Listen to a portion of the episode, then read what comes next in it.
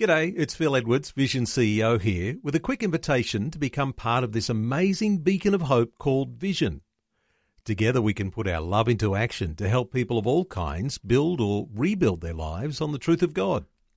Please consider the part you can play during our upcoming Visionathon appeal, remembering that it's your support that makes Vision possible, including this podcast. Audio on demand from Vision Christian Media. Coming up today on The Story. I was involved in motorsport, yachting, played competitive badminton, did all sorts of stuff. So I wasn't home as often as I ought to have been. And so, in a sense, coming to Australia was a pivotal point in our marriage because that broke all of those links immediately. The Story. G'day, I'm Jimmy Colfax. Welcome to The Story. Well, Michael Ward says that at one point in his life, he realised he was living as a married single person and that his main focus was on his social life and he didn't have much time for his wife. That all changed when he came to Australia and eventually went to a marriage encounter weekend where he had an encounter with God. We'll hear Michael's story today as he has a chat with Eric Skattebo. They're in our Melbourne studios where Michael helps out as a volunteer. Well, normally I start off an interview by telling you where a guest is from and a little bit about their background. But today I'm going to begin by chatting with our guest, Michael Ward, without letting you know exactly where he's from because I want you to try to guess where he's from. Michael Ward, welcome to the program. Thanks, Eric. It's good to be here. Okay, now I should say I myself, when I first met you, tried to guess where you're from, and I was wrong. I didn't get it right myself. So we're going to kind of chat with you a little bit and have the listener try to figure out, if they can, based on your accent and what you say, where are you from? Now, originally, I met you here at the studio, here Yes. at uh, Reach Beyond on the east side of Melbourne. You were helping out fixing things, and as a matter of fact, the soundproofing in this room, you helped fix it. And I should apologize to you because I squeezed your finger against the wall as I was holding it. I remember. you do remember. Okay, well, my apologies for that. So, how did you come to be fixing things here at the studio? I decided that I'd do some voluntary work after retiring, and that's basically what brought me here. Well, we are very thankful for all the fixing things around here. It's been a wonderful blessing to us. And before retiring, what did you do? Well, I worked for many, many years for IBM. I started as a kid in another country, fresh out of school, fixing typewriters and punch clocks. Um, Wow, just very I- basic. Absolutely. When I uh, finally left uh, IBM at that company, I had was the customer service manager for Office products. Wow, so quite a journey over the course of your career, and then now helping out here at the studio. Now let's go back a little bit further. Where was your father born? Oh, my dad. He he was born in Shanghai, China. China. So obviously you have some Chinese heritage. Is that right? Yes, it is. Uh, probably about three or four generations back. Okay. And he's of English heritage. Yes. Um, Why uh, was his family in China? Well, it, it started out that a Chinese fellow married an English missionary, and that started the Chinese influence in our family. And it was quite something that this all happened because the missionary was about to become a, a concubine, and this particular guy, Tam Hua, um, this would be like a great great great grandfather, decided that he didn't think that that was appropriate, so he married her and he later changed his name to Tom Ward from Tamwa, and thus that family name was born. And eventually your father was born there? Yes, Dad was born in Shanghai. Yes, And then what happened to him? um, well, he studied in England, became a doctor, and served in uh, World War II as a doctor. Okay. Now let's move to your mother, which will kind of give away the answer. Yes, Mum was born in Jamaica. How would you have begun this interview when I welcome you to the program if you were going to give away where you're from? Oh, well, I would have probably said, well, thank you, Eric. It's, it's good to be here, man. So I didn't guess where you're from, which is kind of embarrassing seeing that my wife is from the West Indies and I didn't even guess your accent and where you're from. Although I should say, when you normally think about the West Indies, you normally think of Usain Bolt and Bob Marley and people maybe of a darker complexion, but you're white. So that's kind of unique. I mean, how many white Jamaicans are there? Uh, well, the white population in Jamaica is actually quite small, single digits percentage. Okay, and so you were born where? I was born in England, in, in Windsor. Just to complicate things further. Just a little, yes. so during World War II, you were born 1943, Yes, that's right. and then how much later did you move to uh, Jamaica? Well, we, Mum and I, moved to Jamaica um, when I was about three, three and a half years old, which was a little bit after the close of World War II. And that was because that's where her family is from. Yes, my grandmother was living out in Jamaica, and of course that's where my mother had been born. And uh, dad had been sent to Palestine as part of the Royal Army Medical Corps, and that was a no-go zone for families generally at that point in time. So we hopped on a boat called the Jamaica Producer, which was a banana boat, which is fitting. Yes. Um, and off we went to Jamaica. Okay, and so what are your memories of growing up in Jamaica? Um, very fond. In in fact, it was a it was a great lifestyle. Um, it was a nicely integrated society initially, where um, black and white got on well together, no matter what was going on. Okay, and then eventually you met your future wife. Yes, um, I met my wife Adrian in Jamaica. Um, her mother tells us that uh, we actually would have met in kindergarten, but neither Adrian or I can recall that. But we knew each other as teenagers growing up, and we'd go to parties together, or not together, but go to the same parties. Yeah, and her heritage. That's even more interesting. Oh, well, um, she's born in Jamaica. Her dad was born in Jamaica, but her mother was born in Cuba. Uh, So get yet another country in your international family. absolutely. And her background growing up was a little bit different than yours in that she was raised in a hotel. Yes, um, indeed. Um, there was a hotel called the Myrtle Bank Hotel. It used to be in downtown Kingston. It burnt down some many, many years ago. One of the seven top hotels in the world at that point in time. Wow. So that was her life growing up in this ritzy hotel. Absolutely. I had some big shoes to fill. I was going to say, yeah. she was used to uh, some pretty nice surroundings there. yes, this, this is true. Hmm. Okay, so you became a couple at what age? Um, I would have been in my mid 20s when we got married. Yes. And that was in Jamaica. Yes. And then how did you eventually come over here to Australia? Uh, well, um, I had been working for IBM for quite a few years then, and I'd just been moved into uh, a special job in a shipping company, sort of headhunted out, I guess you could say. And we began to realize that um, the violence and crime that was going on, we didn't want to live in the West Indies uh, because it was not that safe a place, and we didn't feel Oh. comfortable bringing up our two daughters in that environment. So the crime rate was rising there in Jamaica. It, it was pretty dangerous, yes. Hmm.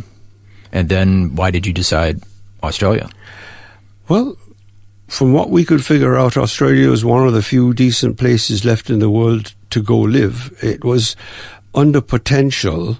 It offered the opportunity for growth, an opportunity to get ahead if you were prepared to work. Mm-hmm. And so you come here to Australia in 1974, you mentioned. Yes.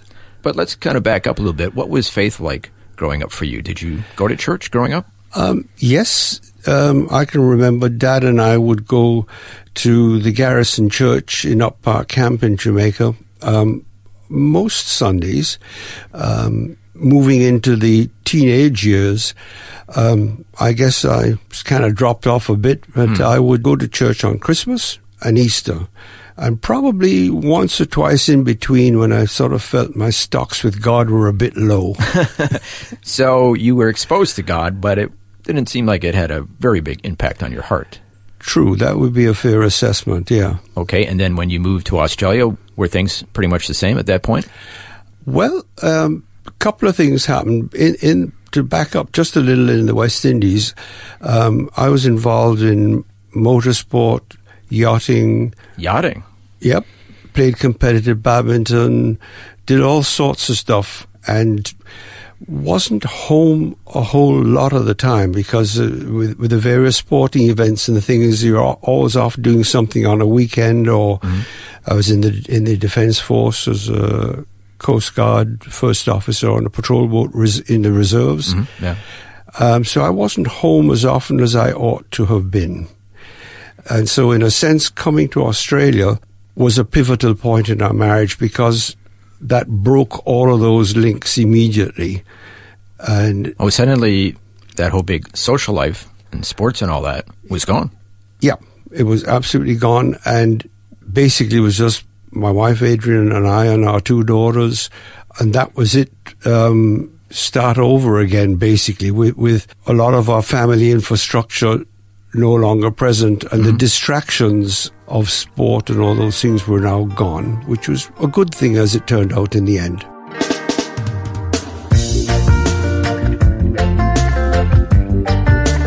You're listening to The Story. Today, Eric Skattebo is chatting with Michael Ward, who's originally from Jamaica, and he's sharing his life journey. As we've been hearing, Michael realised his main focus was on his social life, and he didn't have much time for his wife. But that all changed when he came to Australia. Next, we're going to hear about a marriage encounter weekend that he and his wife went on, where Michael had an encounter with God. All that and more when we return. If this program has highlighted something you'd like prayer for, we'd love to pray for you. Call 1 800 Pray For Me. That's 1 800 772 936. It's a free call. Or text 0401 132 888.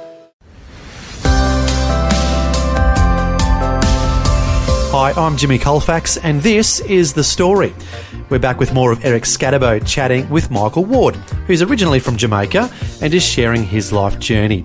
Before the break, we heard how Michael had been living as a married single person, and that his main focus was on his social life. But that changed when they came to Australia. However, up to that point in his life, he'd been living as a nominal Christian and only went to church at Christmas and Easter. Now, we're going to hear how that all changed.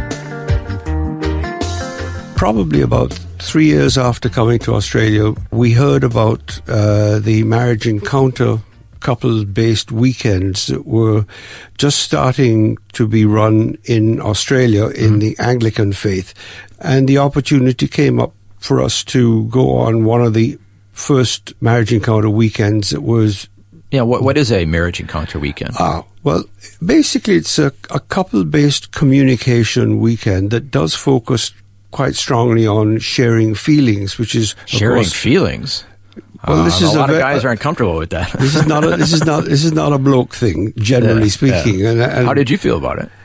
Um, to be frank, it didn't worry me. I didn't feel threatened by mm, it or anything like this. It was certainly something that I hadn't really done much of before, and I, I guess the way boys are brought up is you often don't show Right, exactly. feelings, and you know you you're never accustomed to doing that. There's a lot of guys that would rather have root canal surgery than go someplace and share their feelings with their Well, wives or whatever. Well, but somehow you were open to this. Certainly, it wasn't it wasn't that painful an experience, but the marriage encounter weekend that we went on, it it, it was in fact a gentle journey. You don't get thrown in at the deep end to begin with. It, it starts slowly and it builds.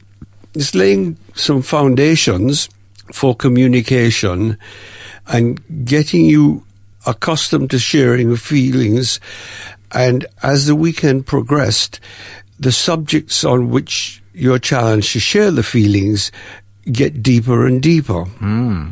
Now you had to write your feelings down on True. What paper would- and everything, and then get together with your wife and then True. read it to what, each other. What would happen is there'd be a presentation by two team couples, one of whom was a clergy couple, and um, then there'd be a question given out at the end of that presentation where the couples had made themselves vulnerable to us all. Uh, so they're really sharing they were sharing from their hearts from about their maybe heart mistakes they made. uh, as as a as a, a sort of a, a modeling, if you like. Mm-hmm. yeah. And then we were given a question and asked to write about that for 10 minutes, uh, basically a, a letter to your wife or husband. And then after that, we would then we'd separate to write, one in the room, one in the conference room, and then we'd come together and share, read each other's information, and then talk about them. Uh, that was called a 1010. So how did that go? Well, it, it went well, um, and uh, as the weekend progressed, I I began to open up more and more, and I guess it probably would have been a, the, crunch really came for me on the sort of Saturday evening.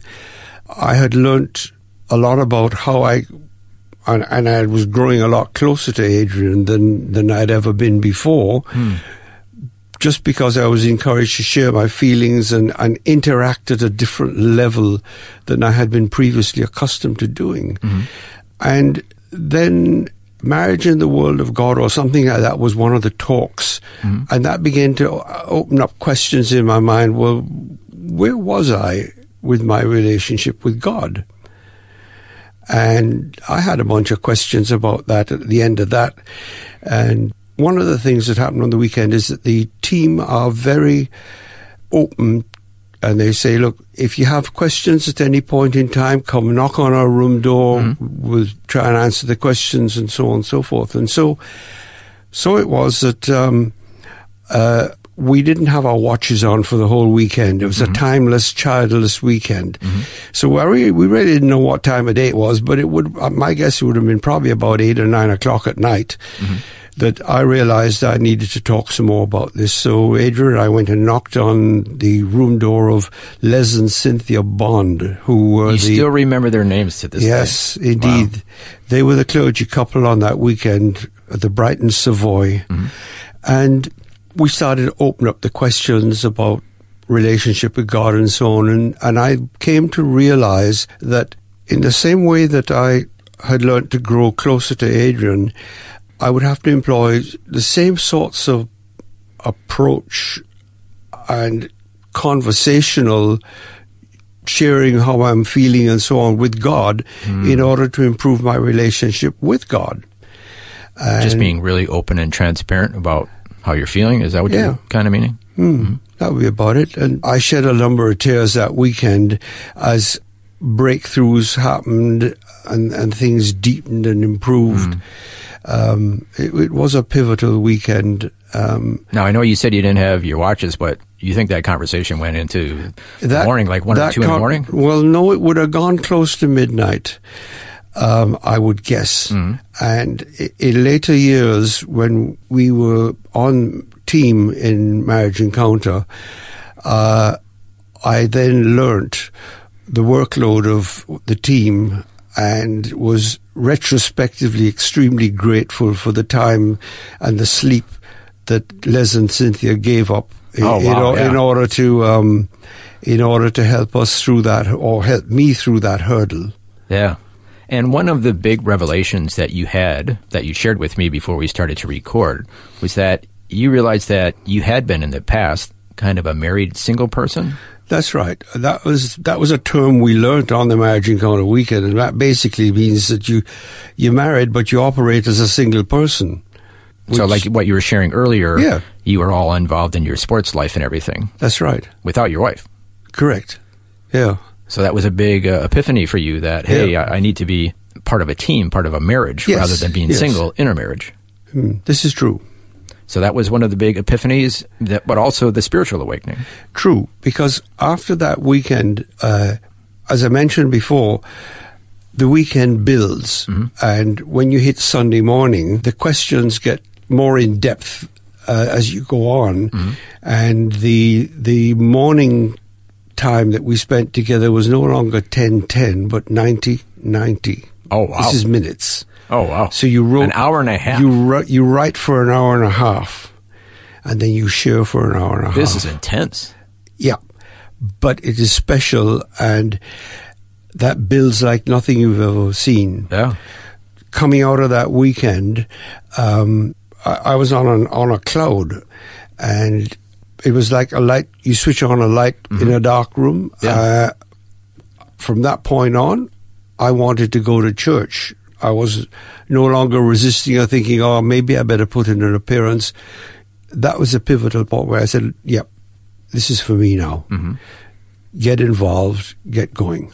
Then eventually you put your faith in Jesus Christ, became born again. True, it was a it was a year or so later on that our church started running some life in the spirit seminars, and my wife exhibited an unusual degree of patience because I later realized she was busting to go on one of these seminars in about a six or seven weeks, but she had the sense that she ought to wait until I was ready, and then we'd do this together.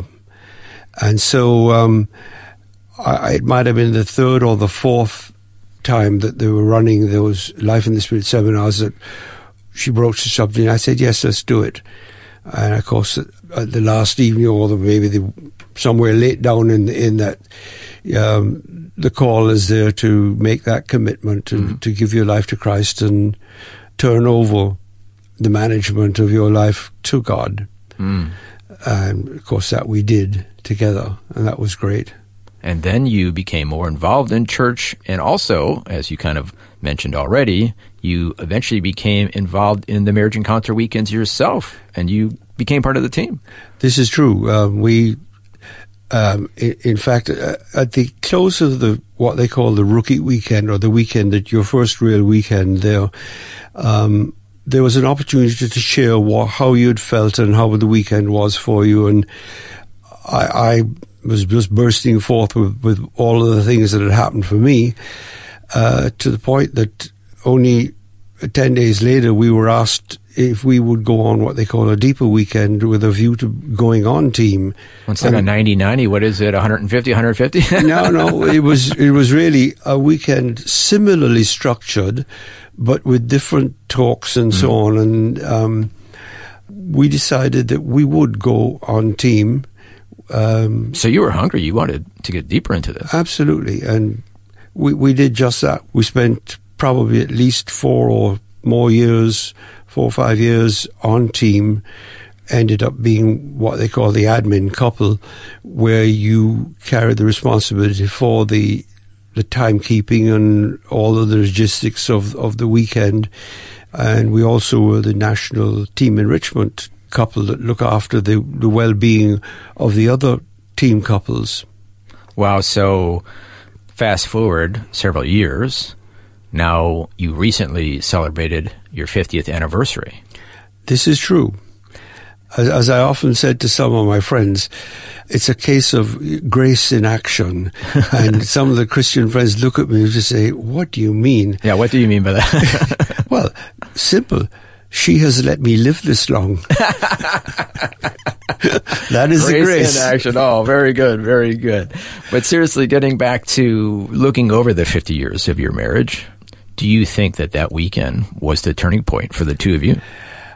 In many ways. The- well, the the turning point for the relationship was coming to Australia. That was a pivot point. Mm-hmm. The Christian aspect of life turning point was that weekend in 1977, mm-hmm. and that also brought a new dimension to our marriage as well as we then shared in ways we had not shared ever before mm, Just got together. really deep in your relationship. Yes, together. absolutely. So that was building on the coupleness. Mm-hmm. And then you were able to build into the lives of several other couples. This is true. Yeah. Now, is that very gratifying to be able to know you were helping other couples, maybe having as Um, big of an impact as it had on you? I don't think that ever occurred to us. Um, it was just doing the right thing to help other couples take what they had and take it to another level. And in, in later years, we, we also trained with the Anglican Marriage Guidance Council to become marriage educators to put engaged couples through a process of getting in touch with their feelings and their heritage and what they're going to bring to their marriage. And That So was interesting. Yeah, so it's just going on and on. Did you have any idea back when you agreed to go to this weekend that it would have such a lasting impact? No, I didn't. But then life is a journey and Christian walk is a journey. And you just don't know the which doors will open and when. And your wife and yourself, you do many things together. One of the things that you do is uh, get in touch with other people from the West Indies and get togethers of the Caribbean community, which you invited my wife and I to go to at one point, and we heard some very loud Jamaican music. Yes, it was very loud, but it was an enjoyable evening too. So that's just one of the many activities that the two of you do together as a happily married couple for over 50 years. Michael Ward, thank you so much for sharing your story with us today. You're welcome.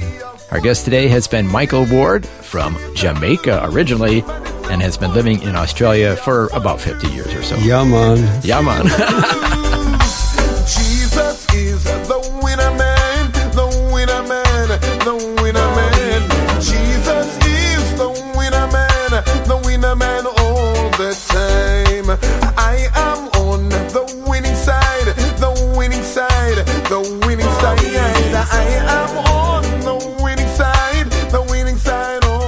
Well, I hope you're enjoying the conversation between Eric Skattebo and Michael Ward from Jamaica.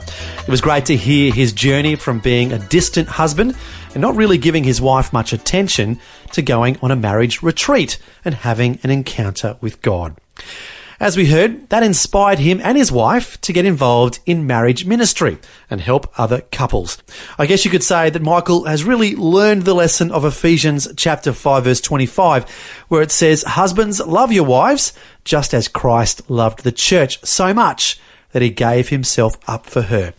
That's our challenge as godly husbands to be willing to make sacrifices for our wives and put their needs before our own, just like Christ did for the church. It's not always easy to do, but if we put our trust in God, He'll help us to have strong, godly marriages. Well, thanks for joining us for Michael's story. I'm Jimmy Colfax, encouraging you to share your story with someone today. Next time on The Story. When I was 45, I went to the doctor. I was very sick, and they told me there was no more they could do for me. They told me to go home, uh, get myself in order, that um, I would not make the next six months. And I was 45 with four kids on my own. Wow. And I had a very stiff word with God. And I said, I can't die. It's non negotiable. I can't die. I don't have anyone to help me with my children. I need to be here to look after my kids. Unfortunately, Genevieve Arthey has gone through a number of serious health challenges in her life.